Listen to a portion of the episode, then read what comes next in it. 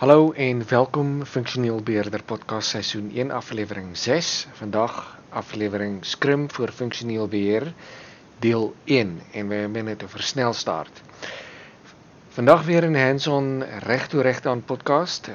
Dit is so 'n regtoe praktyk. Uh, ek moet sê dis is geen offisiële Scrum training of hoe dan ook al. Dit is gewoon 'n regtoe regte aan praktyk hoe hoe ek dit in die praktyk meemaak en miskien kan jy daar iets van opskiet en dus uh, as jy uh vir jou skrim eksamen en dit studeer en ben of so iets ja dan uh, sal ek jou adviseer om gewoon vir die offisiële kanale te gaan uh, te gebruik en, en my uh, ervaring is gewoon vir iemand die heeltemal niks weet van skrim. Goed.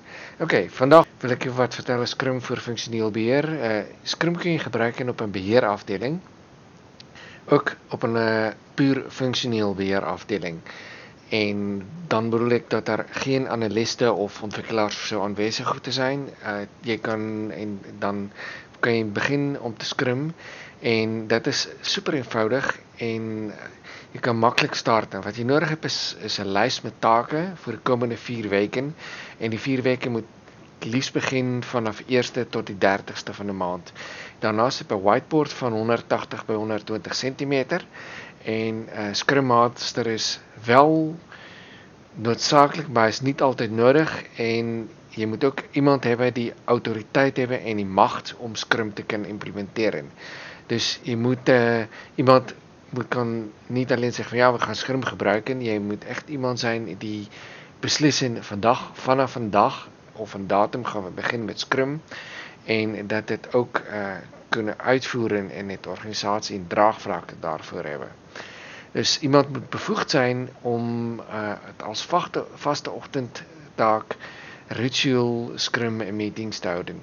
En Scrum bestaat in principe uit sprints van 4 weke en weer soos ek sê net sê in week begin op die eerste van die dag. Dan het jy user stories. Dat zijn de funksionaliteite die jy gaan beskryf en die daily scrum oftewel wat ek noem soos bypraten.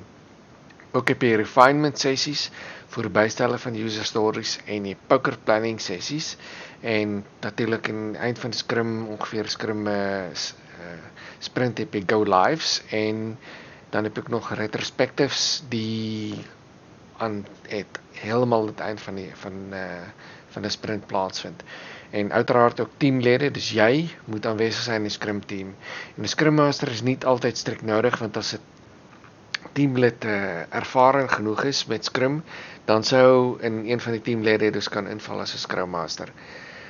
Goed, dankie uh einde van die podcast. Ehm um, in die volgende podcast vertel ek meer oor die basisreëls Scrum en as jy meer wil weet en oor Scrum of vir my dan adviseer ek om surf na erasmus-ict.nl en luister dan vir deel 2 van Scrum vir funksioneel beheer. Dis my naam is Michiel Erasmus.